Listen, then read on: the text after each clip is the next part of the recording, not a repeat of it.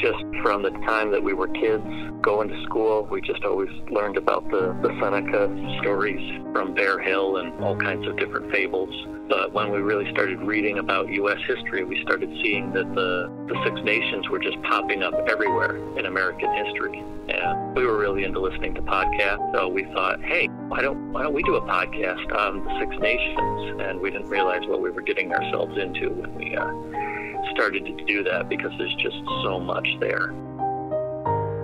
From their early school days, two brothers born and raised in Canandaigua both became bona fide history buffs and the co hosts of the Iroquois History and Legends podcast.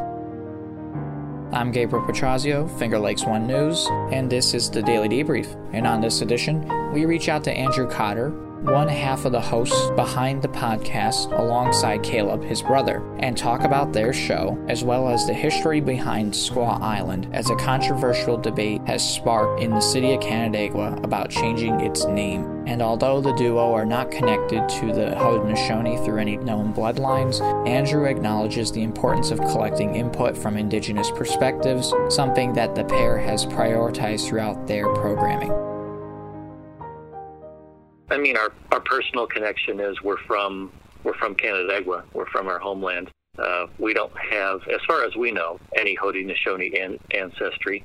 But as for other connections, you know, we have friends that are from the different tribes. We've made friends over the years, made made acquaintances from doing the podcast, and then talking to people at Ganondagan and uh, at different Treaty Day events. So it, it's not just us doing it in a bubble. We do try to have indigenous guests on. We do try and talk to people. We do try to read stuff from indigenous authors. Andrew even took the time to recount the reason behind how Squaw Island was named in the wake of the Sullivan campaign. We try to stick to, to history. So I think that when we did our episode on General Sullivan's invasion, uh, we did mention that you know the, the women and children were hurried away to the island, you know, to avoid you know the army when they came in and, and burned. I think it was 40 villages in uh, in Seneca Cayuga territory. That's why it was named that because the women and children were hid there, and that word was used to refer to you know indigenous women for a long time. Still is to this day by some people. So that's how the name stuck. Despite not disclosing his own personal opinions on the latest hot button debate here in Canandaigua, Andrew still insists for those who care about this issue to learn and to reflect upon that history surrounding the Haudenosaunee. Only after recently sharing the aforementioned podcast in the Canandaigua Chronicles Facebook community group. As for me, I'm sorry, I'm not going to give you a comment on the name change.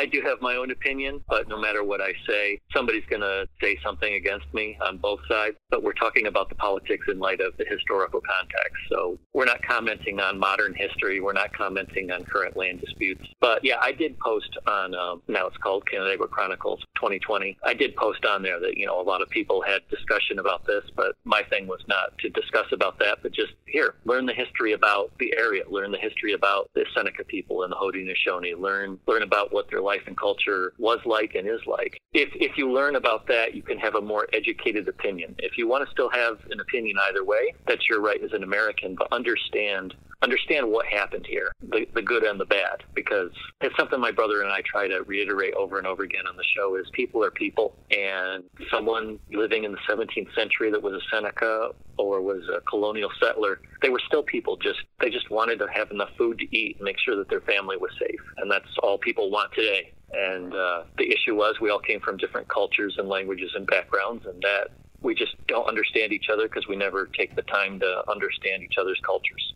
But now, listening to Andrew and Caleb talk on the Iroquois History and Legends podcast is as simple as plugging in earbuds and tuning in whenever a program is released by them on the rich history of upstate New York, and especially about the Haudenosaunee peoples, their histories, their struggles, and their culture. You know, I, I could talk to you.